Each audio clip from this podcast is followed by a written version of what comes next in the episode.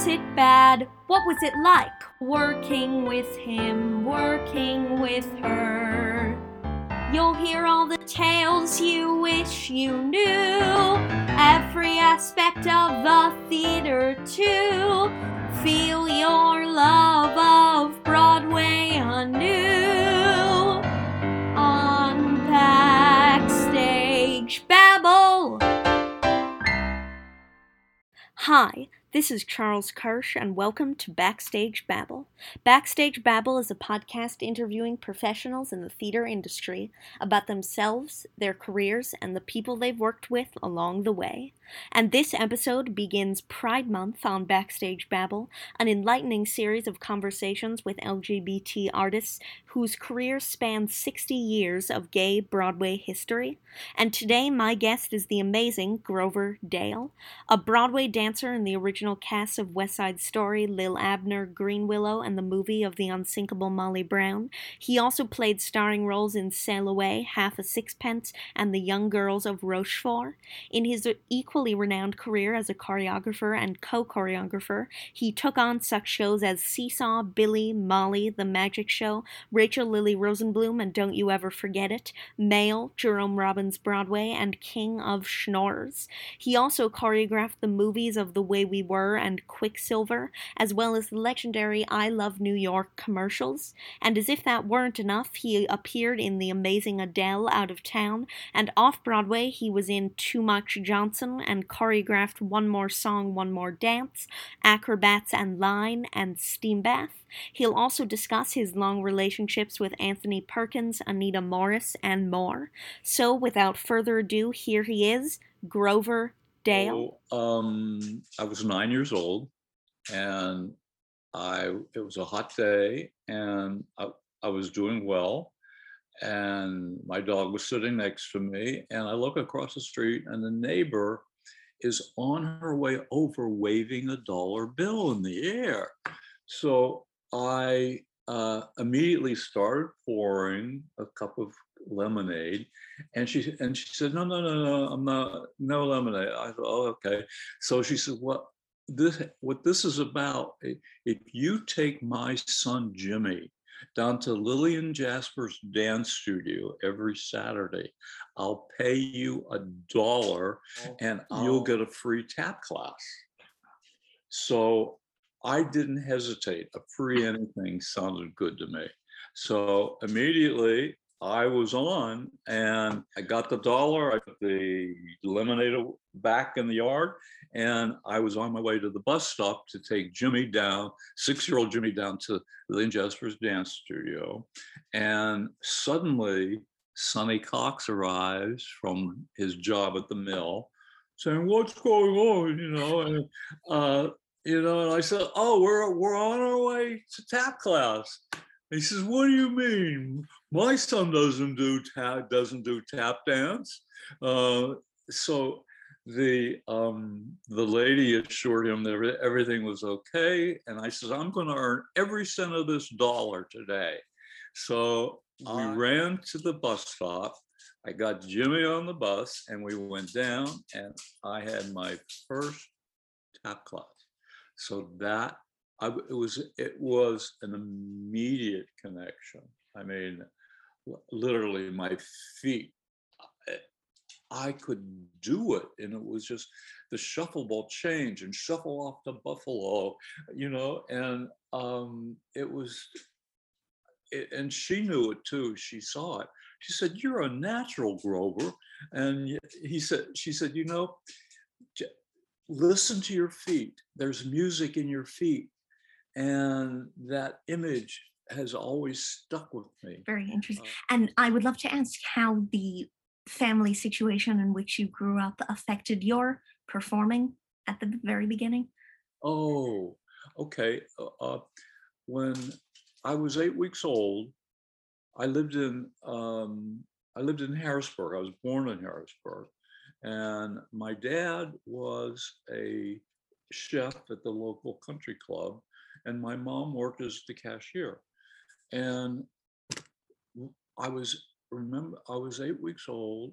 I don't remember the moment, but what I've learned is that my dad came out of the country club and he was doing his Irish jig over to his convertible and he was going to Atlantic City with a bunch of money and he was going to gamble.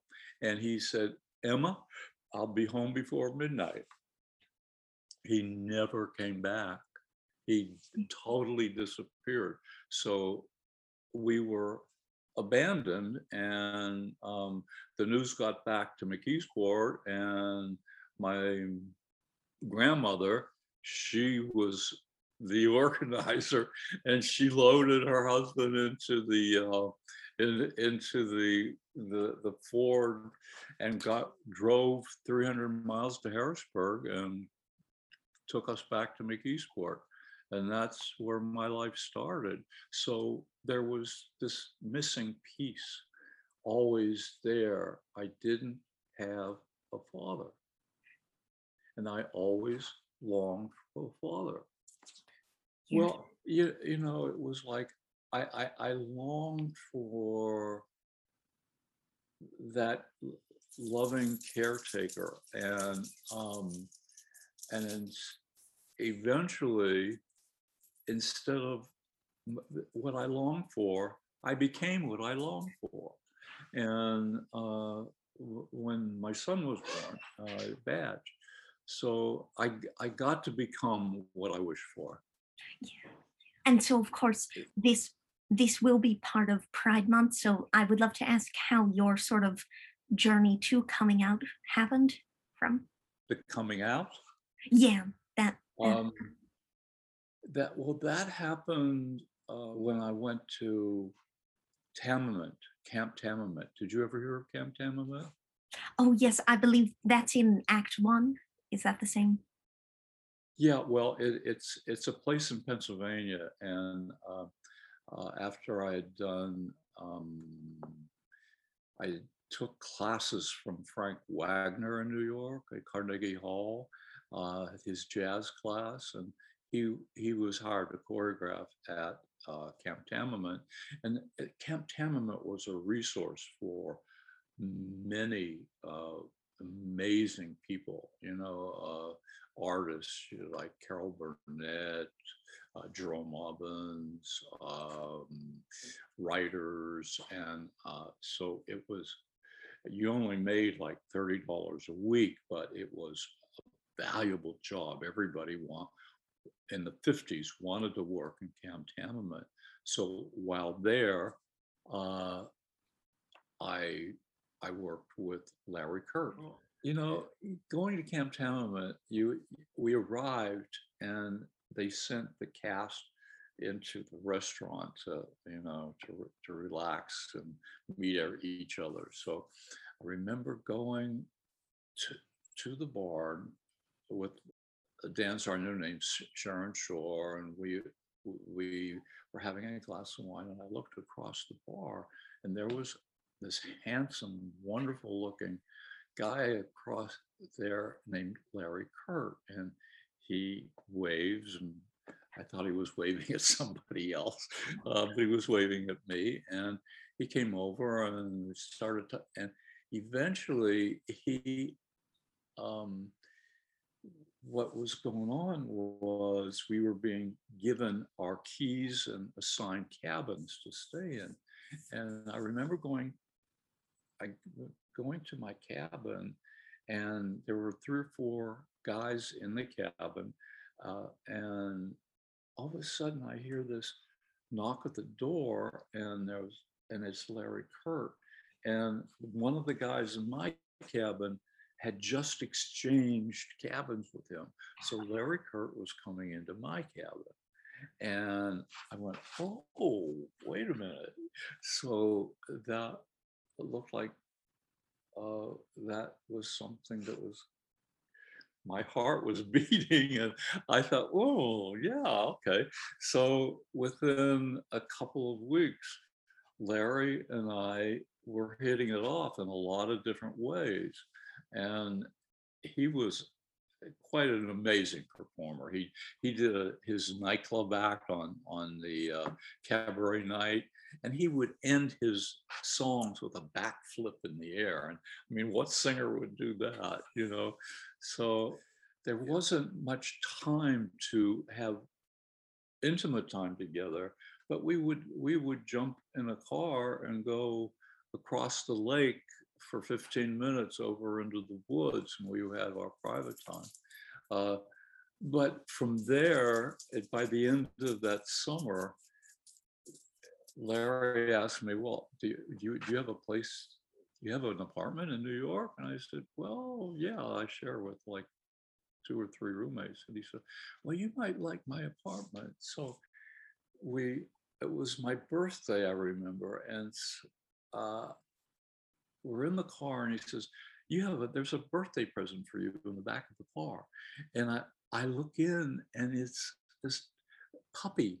It was, uh, a, you know, and there she was. And I reached in and we jumped in the car.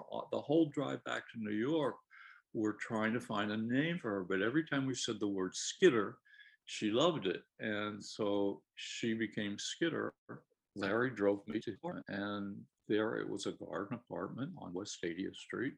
And it, it, this whole homemaking part of myself came out, you know, and um, I I got all these ideas about how we could convert this small little porch into a bedroom. So we put a, uh, a window on it and uh, brought plants for the yard. And there were three small rooms. And at that time, I didn't know that you can't knock walls down in an apartment, but I did and made it into one room, like a loft space, and painted it. And so it was like, you know, it was like that was my.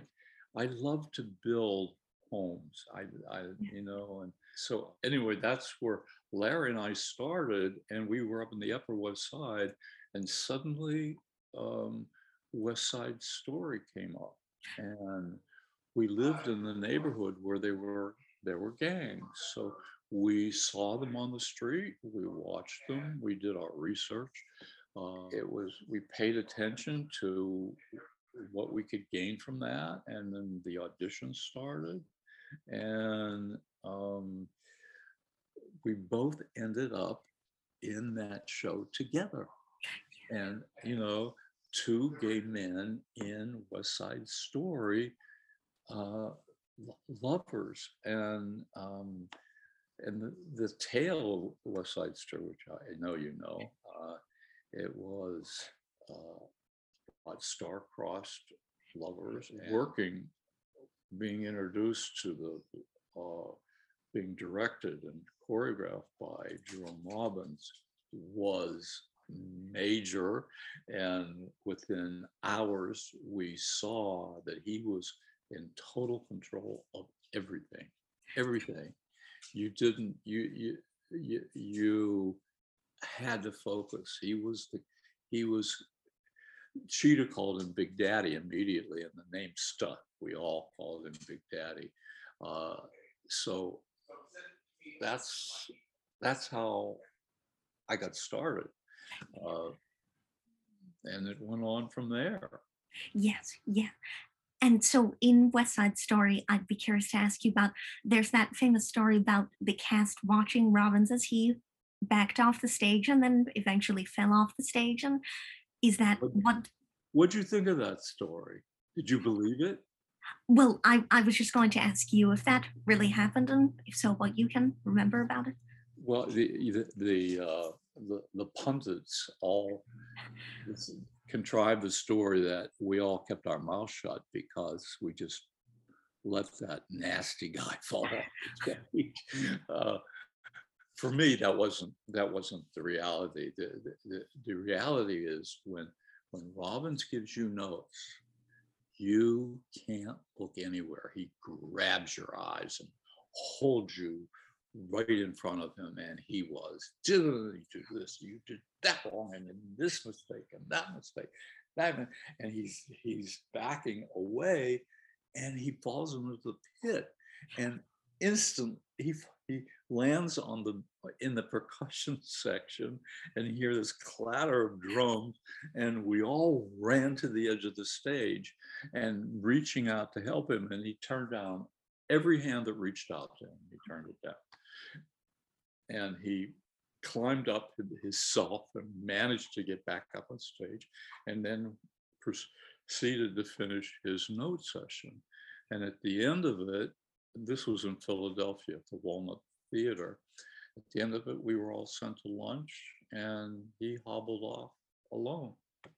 Yeah, yeah. And so I'd love to ask about your other memories of working with him too on West Side Story. And of course, you'd work with him again later. Well, yeah, that was the beginning of an actual year working relationship for me. Um, you know, it was um, I mean, how could you not want to work with a genius? And you know, um, it was, uh, and, and I remember in in West Side Story, my dog played a role in in in getting to work with Jerry Robbins. You know, I taught my dog um, in the dressing room. There was Tony Mordente, David Winters, Eddie Rowe, and myself, the four of us. Across the hallway was Chita Rivera and Carol Lawrence in the star dressing room. So on matinee days, we brought Skitter to the theater because going home to West 80th Street to walk and feed the dog. And anyway, she was adorable and the cast loved her. So while at the theater, I taught her with a couple of treats I would open the door a little bit and I would hold the treat by the door and I would say, Skitter, here comes Jerry Robbins. And he would, she would run over and with both paws and slam the door to get the treat. So within 10 minutes, I was able to do it without using a treat. And I would just step away, point to the door and say, here comes Jerry Robbins. And she would run over and slam the door shut. Everybody loved it. I mean, there was something so satisfying about watching a dog slam a door in a genius's face. So the, the payoff came weeks later, uh, and anybody's Lee Becker uh, came to the door and said, Jerry Robbins is across talking to Chita and Carol. He'll be here in a minute. And so he, she said, get your dog ready. And I, my jaw dropped and she saw the panic on my face. And I, she said, look, Grover, Robbins likes goofy ideas. He liked what you did on opening night with the push-ups falling on your face, and he likes what you did uh, uh, he likes he likes your he's going to like your what you taught your dog so and and within a few minutes he comes out of the Chita's room and everybody in the room yells here comes Jerry Robbins and Skitter runs over and slams the door in his face and then suddenly there's this knock on the door and he says I want to meet the beast who slammed the door in my face. So with it, we open the door and Skitter jumps up in his arms and they're there kissing and hugging. And Jerry says, okay, Grover, who's the inventive one around here? You or your dog? And before I can answer, everybody in the room says, it's Skitter. And he said, Well, okay, Grover, I want to invite you to New York City Ballet tomorrow because I'm going to start experimenting on a new ballet without using music. And um, and Lee Becker is standing behind him, signaling me to accept it, accept it. So I do. I say, okay, I'll be there. I'll show up. He thanks me and he goes out the door. And Lee Becker comes back to me and I say, Lee, I'm terrible at ballet. How could you do that? Well, you look what look what you made happen. She said, the only thing you're terrible is about not recognizing an opportunity that's staring at you in the face. So he, she said, you get your butt to New York City Ballet and you deliver it. So, and she was absolutely right. Um, so that was, you know, within a week I had a contract. I stayed in West Side Story, but while the company rehearsed. I was with it in New York and helped him put it together. Yeah.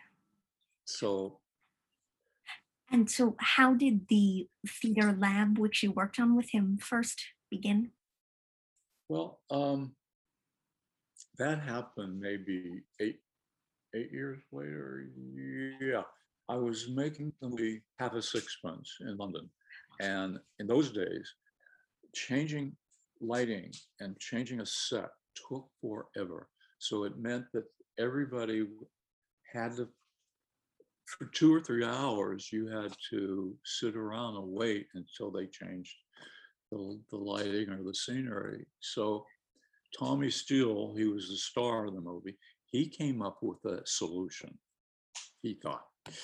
He went to the producers and he said, look, let's bring a poker table onto the set and that'll keep us all engaged in our energies up and working towards something. So they did that. They provided him with a poker table. So for the first time, I learned to play poker. And it was it, it, it was amazing, you know.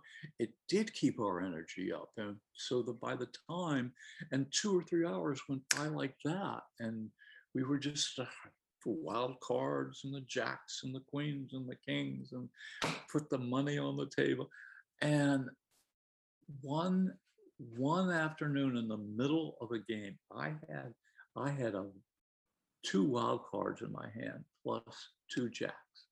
And all of a sudden, the AD comes over to the table and says, Grover, you're wanted on the set.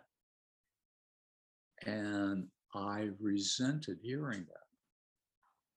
I went, oh my God, I can't believe it. I'm making more money than I've ever made in my life. I've got co-star billing and I would I don't want to go to the set to do my job. I'd rather sit here and play poker. So I say nothing and I quietly put the cards down on the table. I stand up. I look Tommy Steele in the eye and say, I'll see you guys someday. And I go to the set to do my job.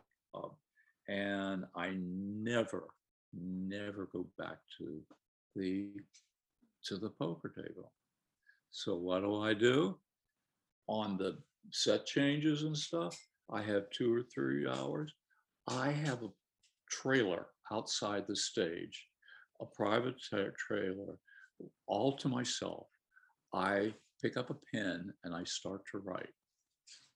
And I just make notes. I make notes about how I feel, how I don't feel, what I think of myself, what I think of my workers, what how I how I miss people I should be missing. And um, I put together like a six page, uh, what, scenario. And I sent it to a producer that I knew at CBS in New York. Within days, I hear back from him and he's ready to produce it on a Sunday morning TV show. So that is my first my first writing is going to be produced. So I I can't believe my luck. Uh, I get occasional free trips back to New York because Paramount Pictures is has part of India Airlines, and so I go back to New York. I get a tape recorder. I start recording interviews with people down at Washington Square, young people. And uh, the title of my project was I'll Be 23 this year. And it's about young people. And I, I put it together, and within a month, it's I hire seven triple threat performers and CBS may, pays me a thousand dollars for the whole project and i decide i wanted a white floor and i gave half of my salary so the floor could be white and um, we we put it together and the, the day the day before we're going to shoot it i think shouldn't i what should i who should i get to watch this? So i decided to call jerry robbins and i asked him tomorrow would you, it goes it airs at 10 o'clock. If you can can you watch it? It turns out he does watch it. He calls me up. He says he says, i he, and he gives me some wonderful feedback on what he saw and he offers me the american theater lab as to do it for a year. He says you're gonna you're gonna get a lot out of this because i could tell from watching your tv show that there's something about the energy that you can give to the performers you work with and what you draw out of them that's you're going to because what i'm going to what i'm going to do with the american theater lab he was going to do a version of jacqueline kennedy's speech about her husband's assassination and he was going to use a japanese Noh theater technique that he learned with Lee Strasberg from Actors Studio. Charles, it was the most amazing educational experience I have ever, ever had. Uh, and that's why I, I, sent you a link to Grover's number one secret to casting, uh, and it's light up the room. If you get a chance, look at that. It's and a very simple process. Um, do you know what a silo is on the side of a barn? Oh, Uh, on the side of a barn, there's a round structure that goes up in the air. Does that does that ring a bell? A, a little bit, but Oh, okay, thank you. Anyway, it the, the exercise is called the silo exercise, and we did it for months. And what that is, well, look at the video. It, it, it'll it, it'll explain it to you, and share it if you like. And oh, for oh, all our listeners, the link to this video can be found in the episode description. Did you find that Robbins, as either a creator or a person, had changed from, let's say, 1957 to 68 and then to 89 when you did Jerome Robbins Broadway? Uh, you know, the, the, there was he was an amazing person and he had he had one thing he couldn't it was very challenging for him to make a decision. So with any show which is why his rehearsal periods were so long uh, he i remember with jerome robbins broadway there was a moment when there are 61 performers 30 people in the orchestra, 40 people backstage, stage hands, and everybody is waiting while he decides whether a curtain is going to be six inches higher or six inches lower. And we sat there for hours waiting for him to make that decision. And the producer was in the back of the theater, Manny Azenberg, pulling out his hair because it was that day cost him like forty thousand dollars just for that for those six waiting those six hours. But you know, Robbins couldn't help it. He there was it was just part of his nature. He was so intent on doing it things right and doing things that would work that it was like in, in West Side Story with Cool. We had four different versions of the cool dance to, to, to memorize. And there were times when he said, let's go back to let's go back to version two. No, no, no, no. Let's go back to version one. So a- a- again, another part of an education, you know, um, risk taking, Yeah. taking the chance, and being tolerant um, of someone's reluctance to make a decision. You know, his whole career was at stake with, with Jerome Robbins Broadway, and um, and he sure let me know that. Oh. You know, um, that was the reality. What else? What else? Mm. And did you find that when you were doing Jerome Robbins Broadway that he remembered a lot of his stuff or that you or other people had to help sort of fill it in for him? Oh, very good question. You know, he, he had people from different shows come back and re- help. The reconstruction period was six months. You know, mm. it it was huge. What producer who would pay for that today? I don't know. It. I remember the we, we couldn't do an out of town tour because the show was so large and so expensive to operate. And I remember we had two performances in Purchase University just for him to get a look at what the show would look like and with an audience. And that night, the uh, the the house was filled, and I remember we went into like about the eleventh row. We sat side by side. I had my pad out to take notes, and within 15 minutes, he turned to me and said, "We both knew that this is the way the show should be done.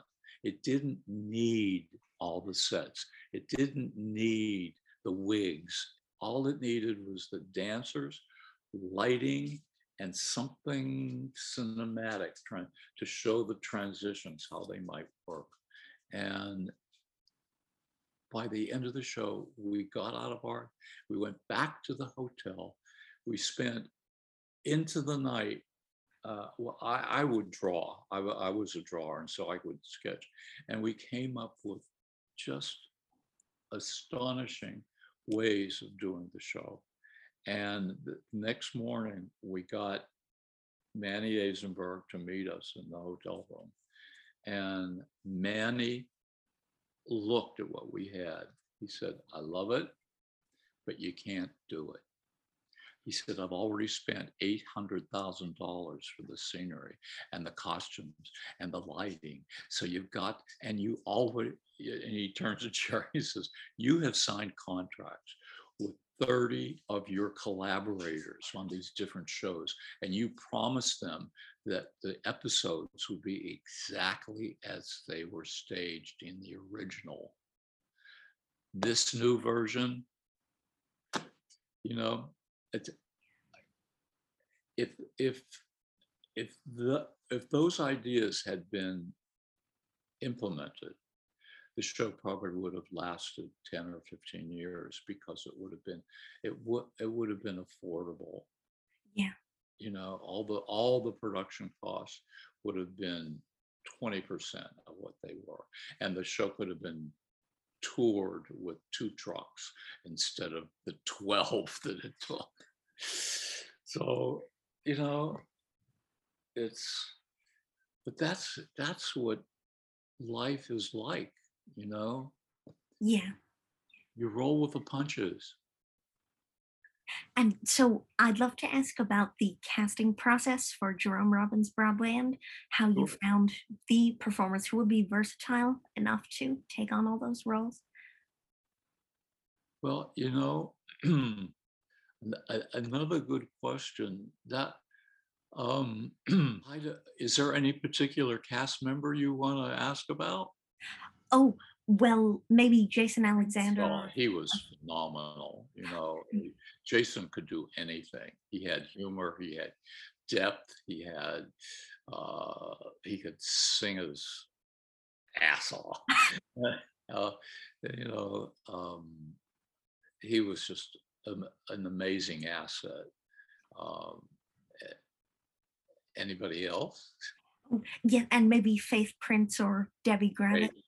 Prince, my goodness, and and uh, uh, Debbie Shapiro. Yes, yes. Yeah, uh, one of the, one of my particular joys was that they gotta have a gimmick number with uh, Faith and Debbie and Susann Fletcher.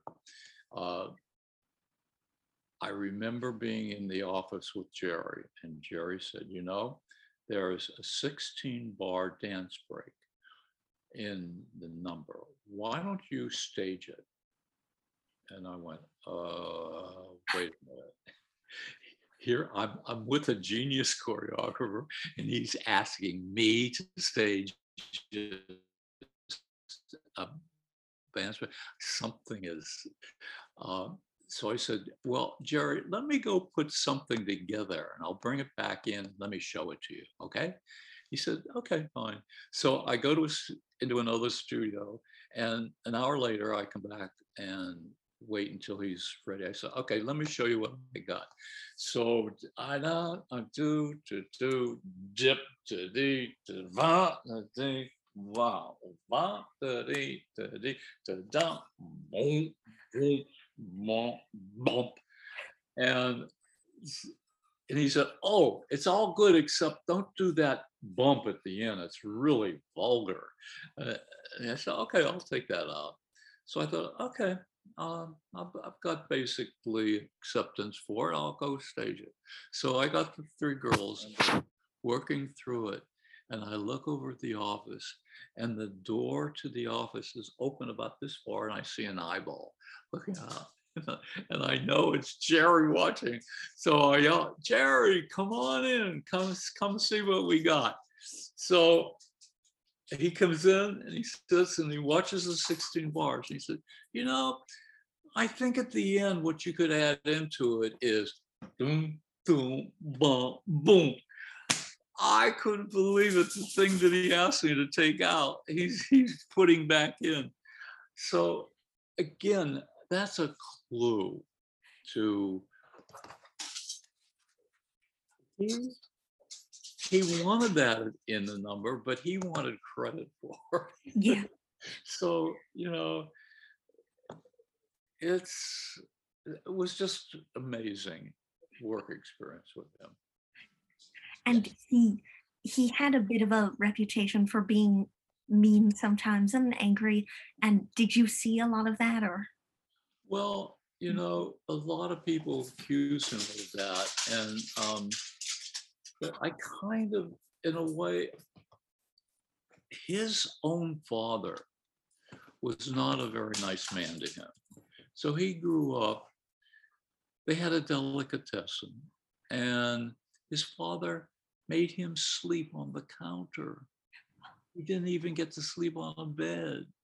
So, you know, I I understand why he had reactions that were unpleasant. yeah. You know, because it's, it's the way he was. It's what he was comfortable with. It's what he grew up with. Yeah. You know, I mean, I'm sure there were people in his life that were loving and wonderful to him, but uh, didn't sound like his. Yeah. Sounds like we both have dad problems. Oh, Yeah, yeah.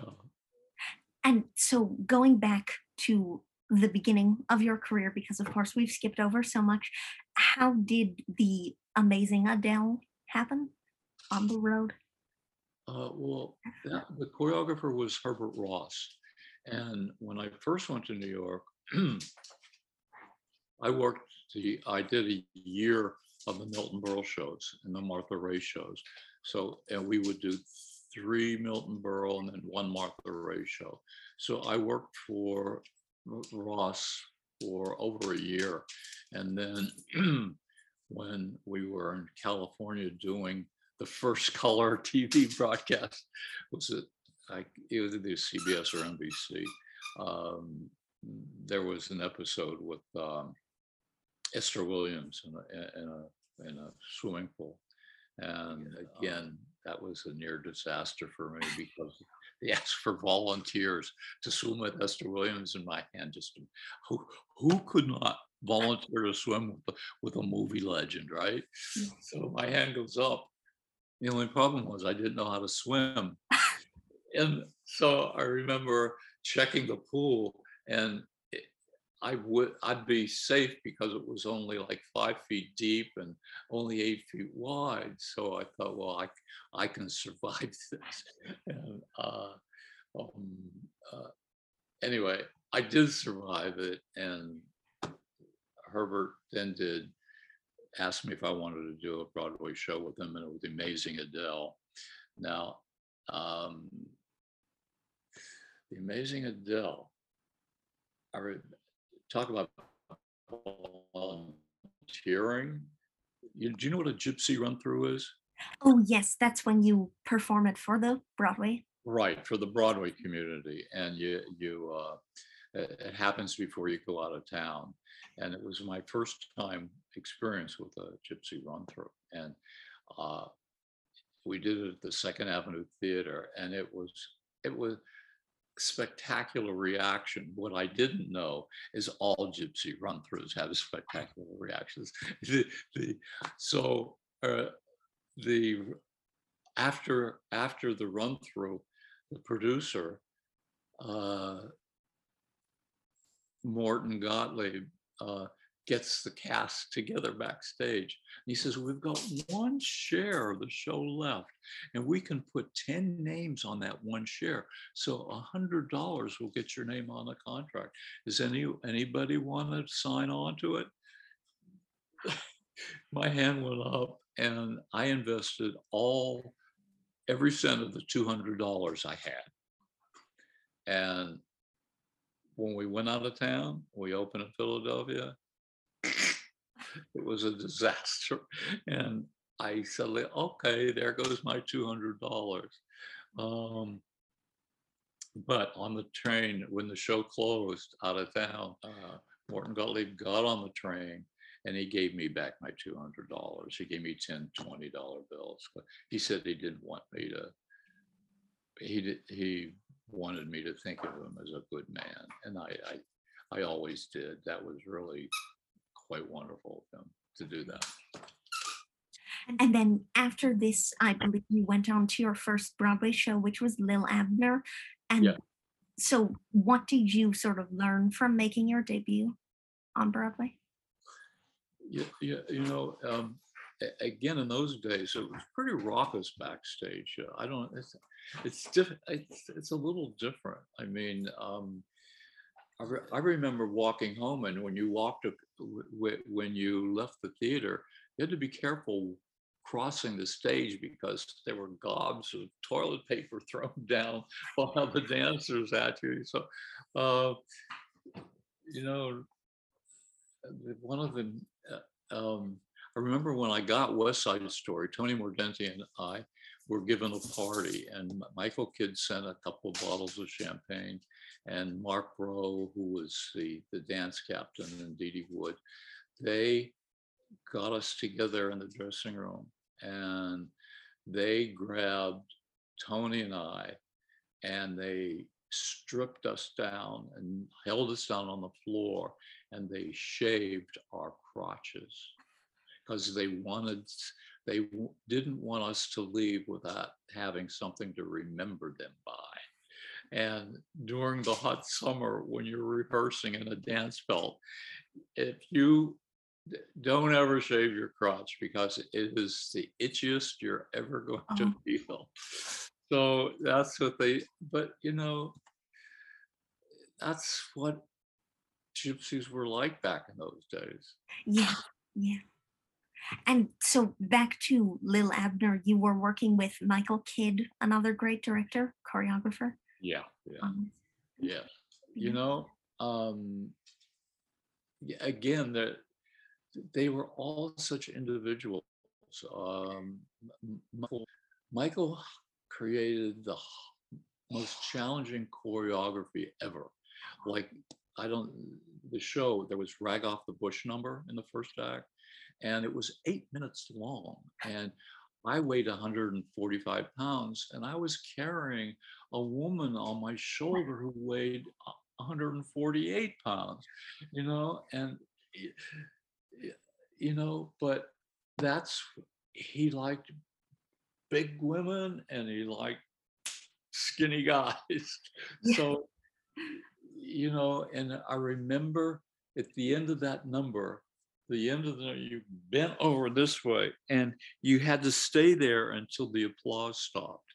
And after you do an eight minute number and you're bent over leaning over you are gasping for breath. And i remember being and i remember hearing tony mordente say fuck you michael kidd you know? So but he he wouldn't change that that button. He made us do it. Uh, but it, you know, you for all those challenges, for every one of them, it's it just contributes to the strength that you develop. So you know, it was an asset. Yeah. And so, of course, you worked with so many of the great Broadway directors and choreographers of that era. And was there one that you thought their style especially suited you and your body and the way you danced? Uh, you know, Joe Layton was he he choreographed Greenwillow and Sail Away, uh, and his body he had longer legs than anybody, and so the proportions of his body were very different than mine, but somehow he had a goofiness that I responded to, and my body adapted to really quickly. So I remember the a dance that he choreographed in, in one day, and it came out of both of us because we both trusted each other and there was the, the I didn't know where the movement came from, but it just suddenly was there. We had it, um, and it was it, it, was unique.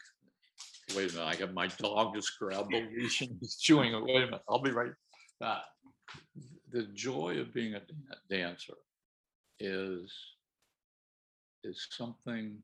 It, it's a rare thing, and I mean, I worked with Onna, Onna White. She choreographed by sitting in a chair. And she sat, she would show up in Levi's and a mink coat. And she would sit in a chair and she said, Oh, I like what he's doing. Let's take that. Come bring, come on up. Uh, oh, how about that over there? You know, and she choreographed by using other people's contributions. Uh, Robbins never did that. It, you know, when Robbins choreographed, most choreographers look in the mirror when they choreograph and they design what they're watching and what they're seeing in the mirror. He didn't. He he stood, he closed his eyes and he listened to the music and how his body reacted to the music, that's what would come out of it.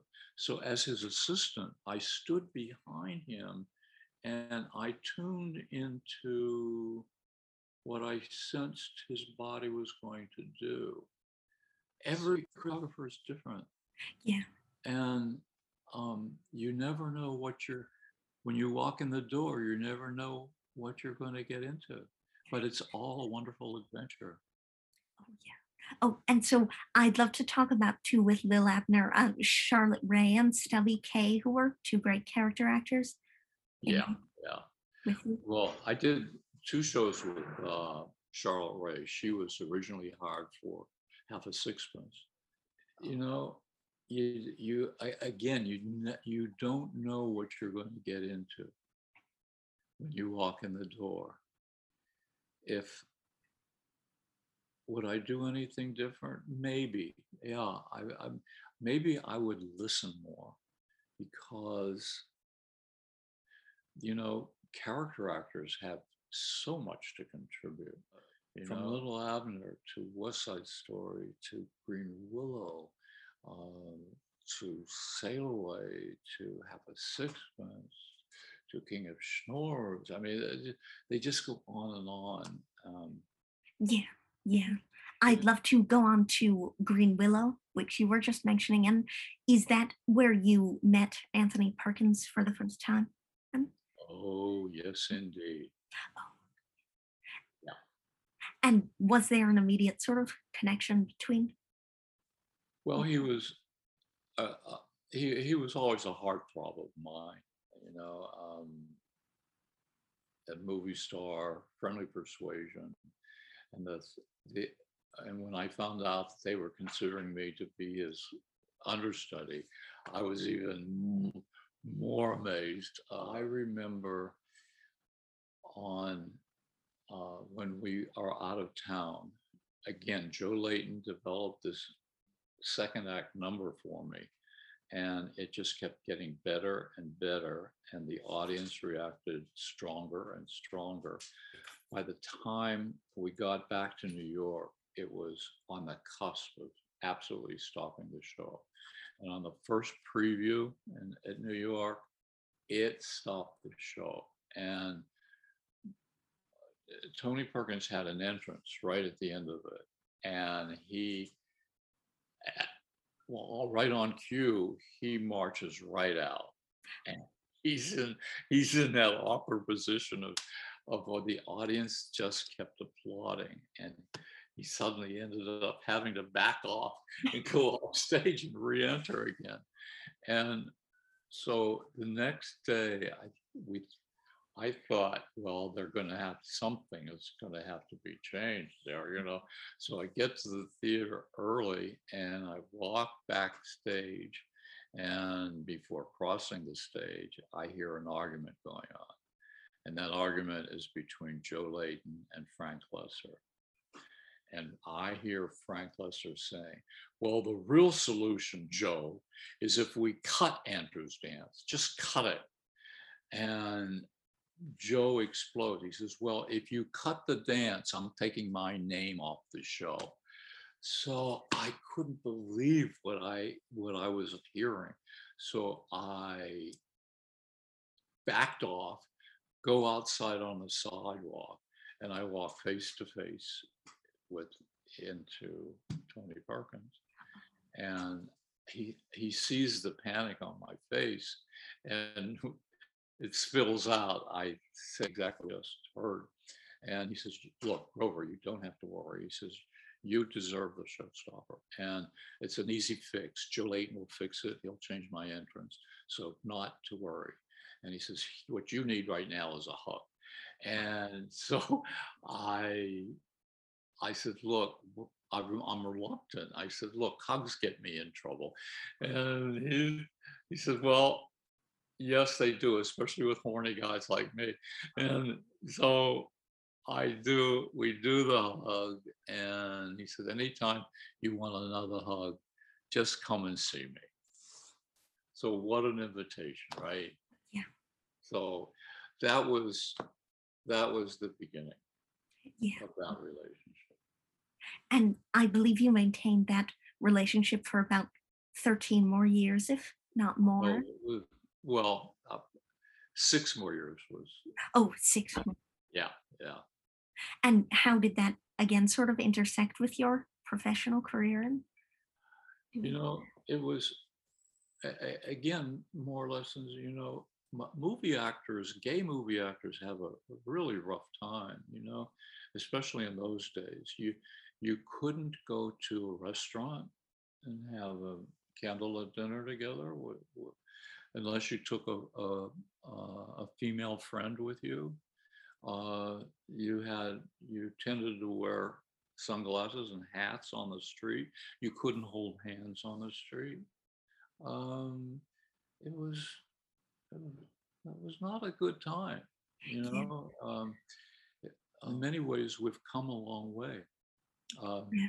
Tony had a, a, great house up in, uh, in in Wellfleet on Cape Cod, so we would we would do getaways. That's how we we first spent time together. Uh, and um, that was wonderful.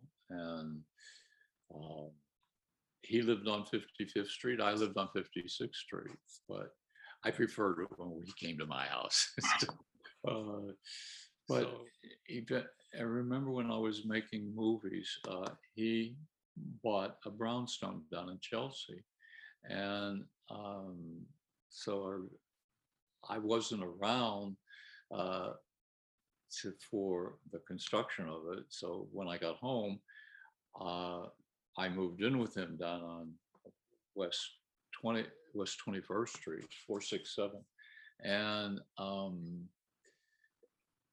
we, it was just a wonderful neighborhood to live in in Chelsea. And when, when I met Anita, uh, I was I was working for the Stockbridge uh, Theater Festival, and she submitted her picture and resume.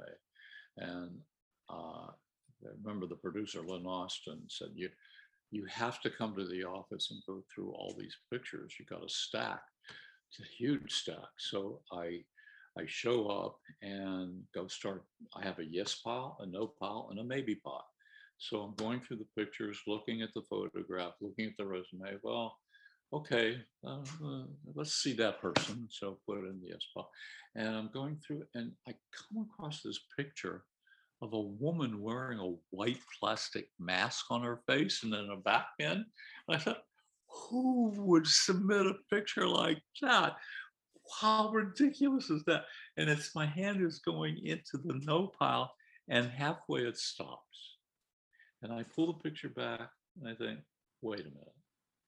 I gotta meet somebody who would do a thing like this. Okay.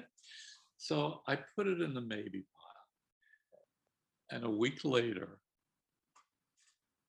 in walks Anita Morris, this gorgeous red haired beauty. I couldn't believe it. And I hold her picture. I said, Is this really you? And she comes in and she says, It's the only picture she had. So, you know, and during that, that interview, I, we, we hit it off talking for at least a half an hour. And I just, I was stunned by her. And um, it turns out that I hire her for uh, oh no, oh no, there's something another show. Jesus Christ Superstar comes oh. up. I, I'm hired as the choreographer, so I let her know. I say, look, next week I'm auditioning dancers for Jesus Christ Superstar. Maybe you want to come in and audition for that. She does. She nails it. The the dance audition, and I think, oh God, now she's got to sing. What what if she doesn't have a voice? And she had it turns out she had a glorious voice, as, as you know. And so she's signed for Jesus Christ Superstar. And six months later, the submission she made with the photograph, that job comes up. She shows up. She wants. It. I said, "You're in a Broadway smash hit. You, you. Why would you want to do that to come to experimental work with me. She says, I want to work with you. And it turns out she does, she comes to Stockbridge, she does that job, and we spend intimate time together. And it, I explain it to Tony, and he says, Wonderful. And I said, Do you mind if I take her up to my house in the country this weekend? He says, No, by all means, go ahead. So I do. And on the way back, we stop at Tony's house, and he's out on the sidewalk being photographed by Berry Berenson, who he he eventually marries. So the four of us move in together in the Chelsea Brownstone. Anita and I have the duplex down below. He, he and Berry up. So our friends think we have gone off. We've we have we have we have we've defied everybody and we're now four of us are living together so that's what life was like in, on west 21st street And within a year, Anita and I bought a brownstone over on 20th Street, but we remained friends with Tony and Berry. Uh, w- Yeah. With Anita, um, I was married to her for 20 years. No, no deviance away from that marriage. Yeah. And so, for Tony, but uh, it, I, for his marriage, but we we remained close friends. yeah, yeah. And so I'd love to go on to, of course, you've done so many great things and we won't be able to talk about all of them, but I'm sure people would want to hear about Sail Away and working with Noel Coward on that. So, Well, yeah. I mean, how about that? You know, when you, I was doing West Side Story in in Israel, and the end of the tour, we en- played Paris for six weeks, and I remember being backstage, and the stage manager announces, "There's a man named Noel Coward down here with Marlene Dietrich, and they want to come up to see Grover Dale." And everybody starts laughing. You know, no one believes it. And within minutes, there's a knock at the dressing room door, and it's Noel Coward and Marlene Dietrich. And I go to the door. I'm in my dance belt, and it, Noel Coward says, "Young man, uh, if you're available, I'd like to I'd like to talk with you. Come and have a, a drink with Marlene and I, and I want to talk to you because Joe Layton has recommended you to play the juvenile lead in my new musical. So that's where that started. And, you know, it just like it was one amazing moment after the next. I remember going to that club and there's a piano and him sitting there playing the piano and he's singing the song and it's the song was when you want me call me call me there. And it was so so moving and i immediately imagine i imagine tony perkins singing that song to me you know? And uh the within months i was I was back in New York and running to the Broadhurst Theater and rehearsing with Noel Coward and Joe Layton and Elaine Stritch. yes, yes.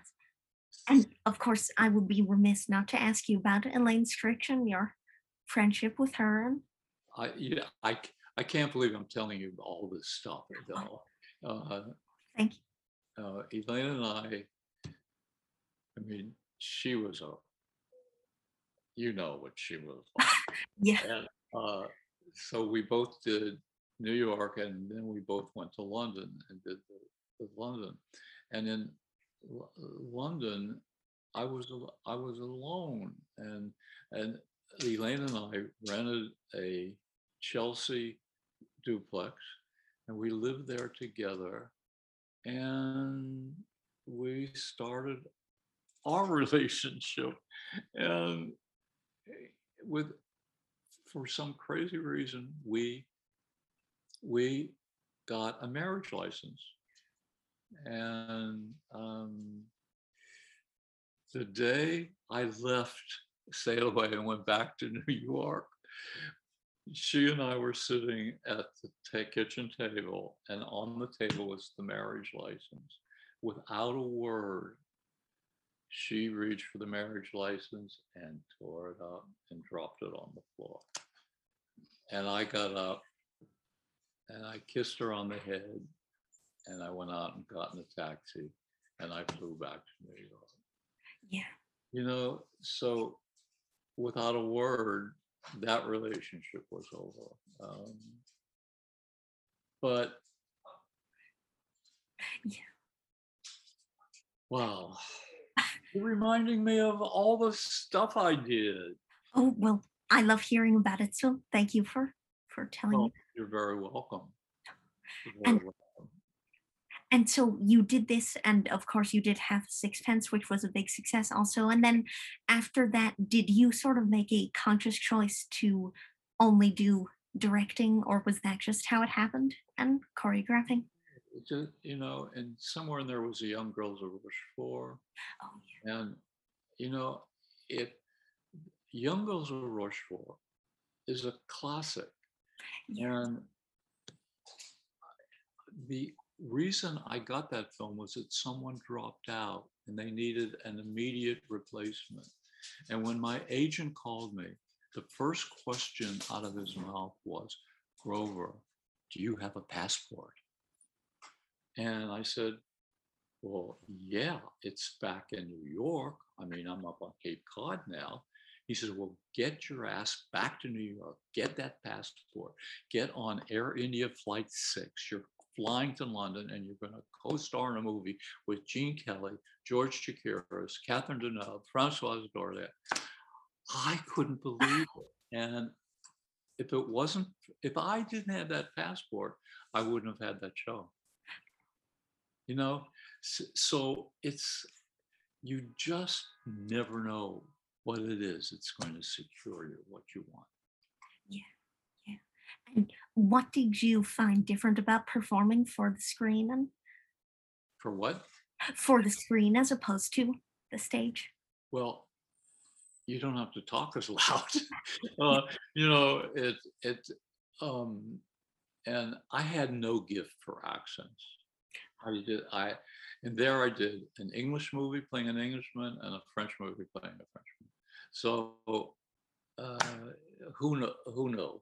And Charles, I would just be in the middle of a scene and I would just watch the other actor when their mouth stopped. I knew it was my turn to start speaking.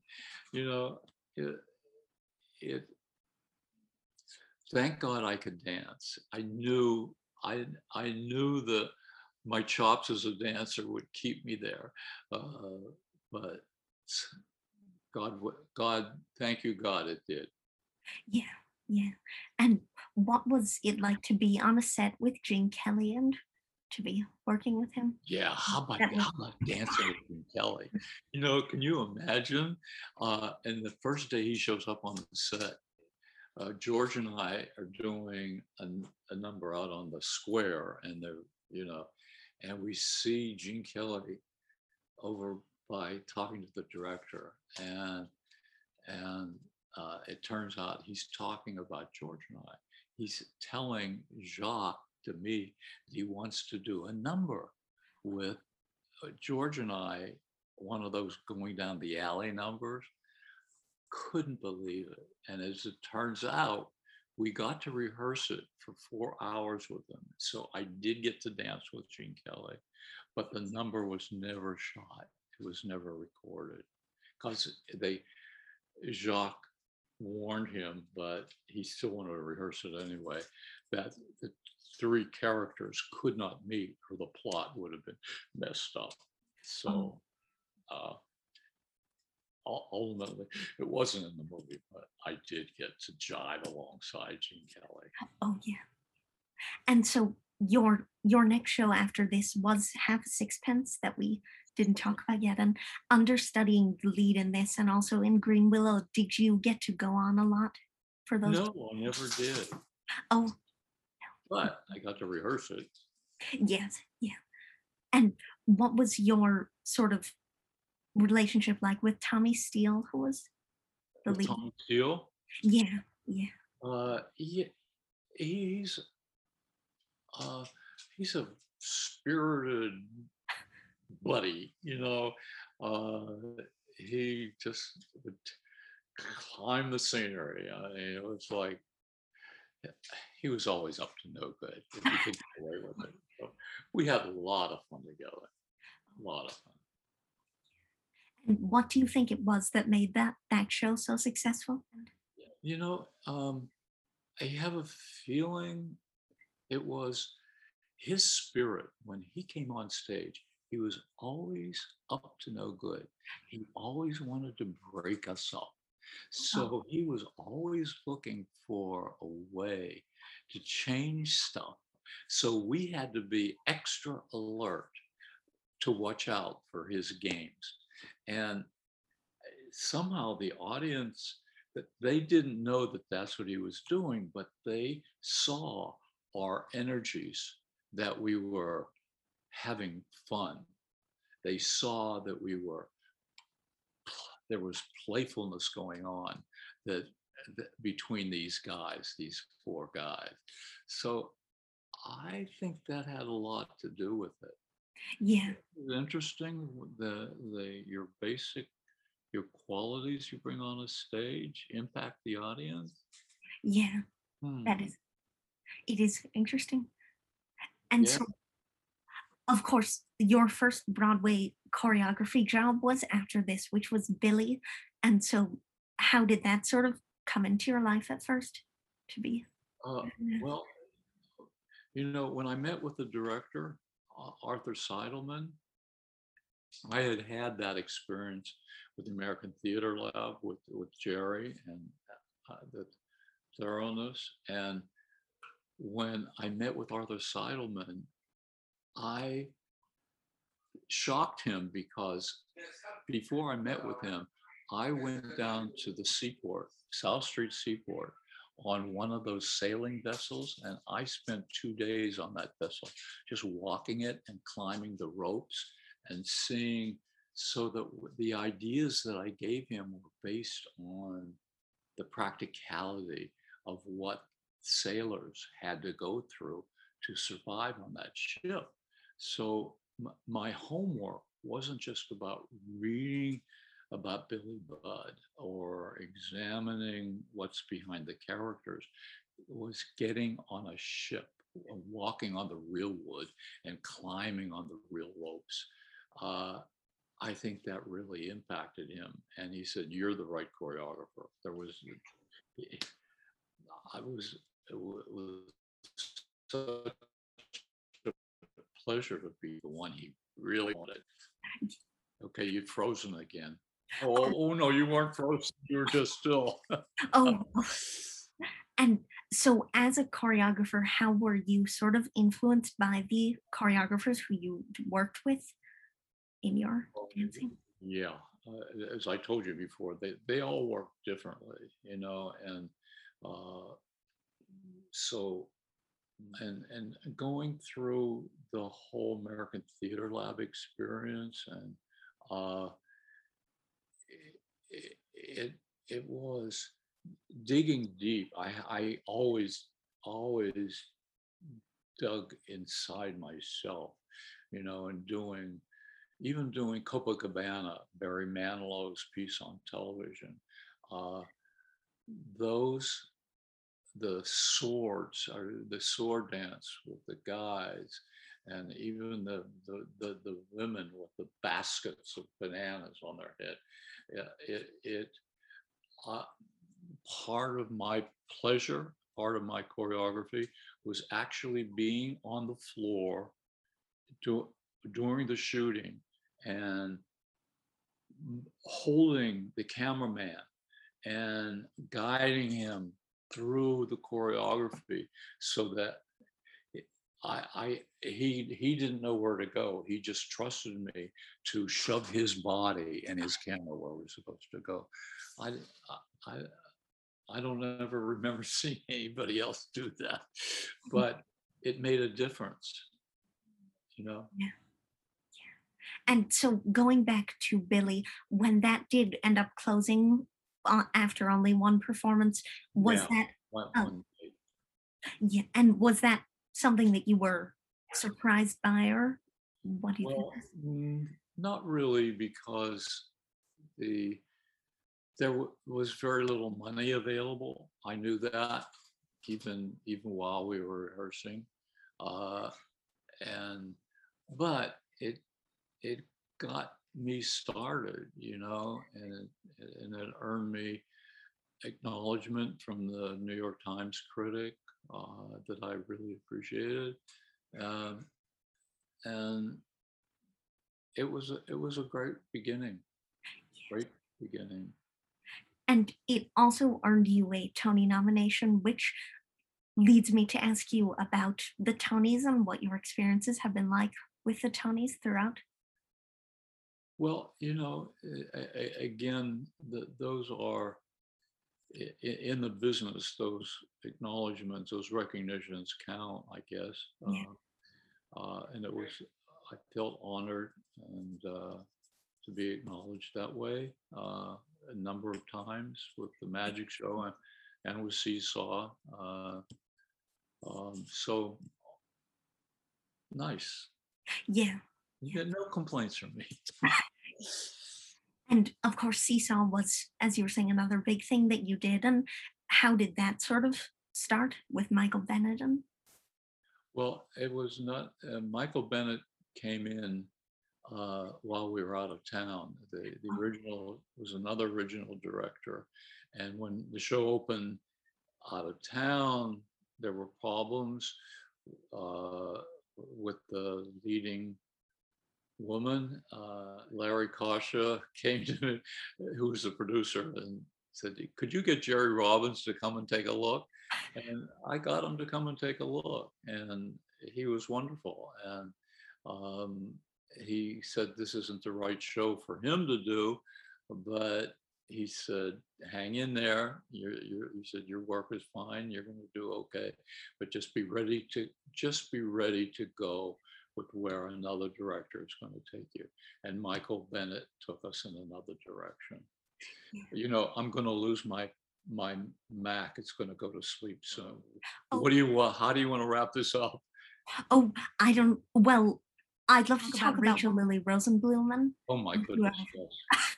Uh, who was who was the producer of that? Uh, an Englishman. Uh, y- you know, uh, Anita was in the show, and uh, there was another choreographer involved, and the producer just said, "Look, I, I want I want you to. How long will it take you to do two showstoppers?" I said, "I'll need 12 hours for showstoppers," and uh, so he said, "I'll give you 10 hours." and just see what you can do for me. So I took three of the numbers from the show, combined them into one, and it became a showstopper. It was Anita's number. And uh, it, you know, and it never, it would never opened officially, but it was, it was just, uh, it was the buzz around town, you know, people showed up, they wanted to see it, and um, uh, it was it was quite it was quite something. Paul Yeah. And Ellen Greene, amazing. Oh, yeah, I'm sure. And then if, if you do have time just to talk a little bit about the magic show, because of course that's one of the big Oh, the magic show, right? Uh, you know, I I remember I had doctored four shows in one year. Oh. and Anita and I were living together.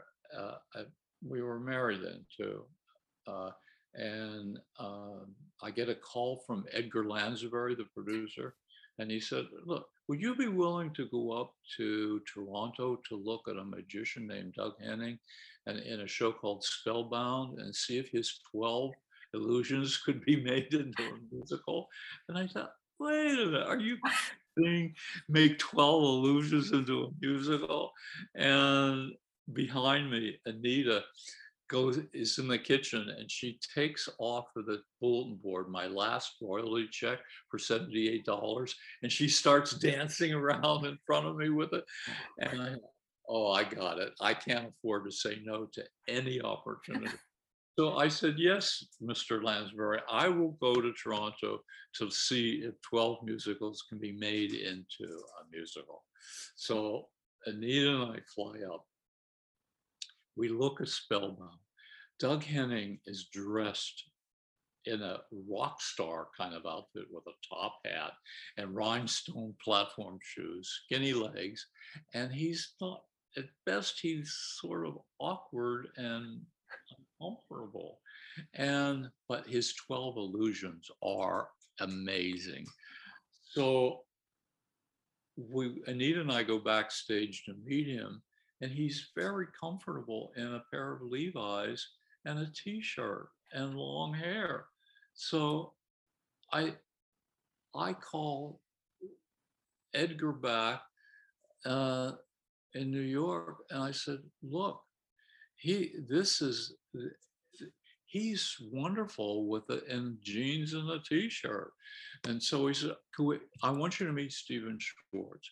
So we got together with Stephen Schwartz. I described what could happen if we took him out of that rock star kind of mode and just let him be a kid and put another older magician who's trying to steal his illusions away from him. And the, Stephen Schwartz loves the idea. And he said, Do you know any writers who could write it? I said, I know two. And I'm going to, and Edgar Lansbury hands me the phone. He said, Call them right now. I pick up the phone. I call Dan Greenberg no answer and no answering machine. So we hang up. That didn't work. My next call is to Bob Randall, who picks up the phone. And I describe what we're talking about. And Bob Randall says, That sounds great. I could be there in 20 minutes. In 20 minutes, Bob Randall shows up. And within an hour, we've sketched out this whole plot and it's a done deal. And it be Magic Show became the eighth longest running musical in Broadway history. Well, at that time it was, uh, and that's that's what happened from Bob Randall being available on that phone call. And how much? How about that? Oh, yes. And how much input did Doug Henning have creatively, and how much did he want to have? The, he was the owner of the illusions. So that, Yeah. so if if if a if an illusion becomes something that the core element of a particular scene, you know, he's participating. You know, and Doug Henning within within weeks, surrounding him with out open players. He adopted their energies and he was wonderful, absolutely wonderful. Yeah, yeah. And, and then we can quickly talk about the I Love New York commercials that you did. Oh, yeah. I think. Yeah. Um, again, being ready to go with anything that comes up is really important. And I, again, that those commercials reinforced it. At 11:30 at night, we would be taken to location with the cast of a Broadway show, and the director and I would walk through the location and he would say the area he would what he would see what he would like to do and i would say oh okay i could do that and within i would put together 10 second segments just based immediately from walk that stroll with the director call the cast out and start staging it. No pre-production whatsoever. Just do it and then just one last question, which is a general one, which is what advice would you give to somebody starting out after the great career that you've had? The only show that matters is the one you're doing right now. And this, that goes for you too. yeah. Thank you so much for doing this. It's been an honor to talk to you. And listeners, thank you for tuning in, and remember to come back next week when I'm joined by legendary set designer Peter Harvey. His design credits include the original off Broadway productions of The Boys in the Band, Dames at Sea, and The Mad Show. He also worked off Broadway on original plays by Thornton Wilder, Joyce Carol Oates, Terrence McNally, John Guare, Sam Shepard, Shelley Winters, and more. He started his career on Broadway as a set assistant on Redhead Fiorello once Upon a Mattress, and Kean, and went on to design the costumes and sets for Baby Want a Kiss, Johnny Johnson, Sextet, The Black Picture Show, the effect of gamma rays on Man in the Moon marigolds, Park, and served as scenic supervisor for the Rocky Horror Picture Show. He also worked for the New York City Ballet, most famously on the original production of George Balanchine's Jewels, so make sure to tune back in for that episode. Thanks for listening.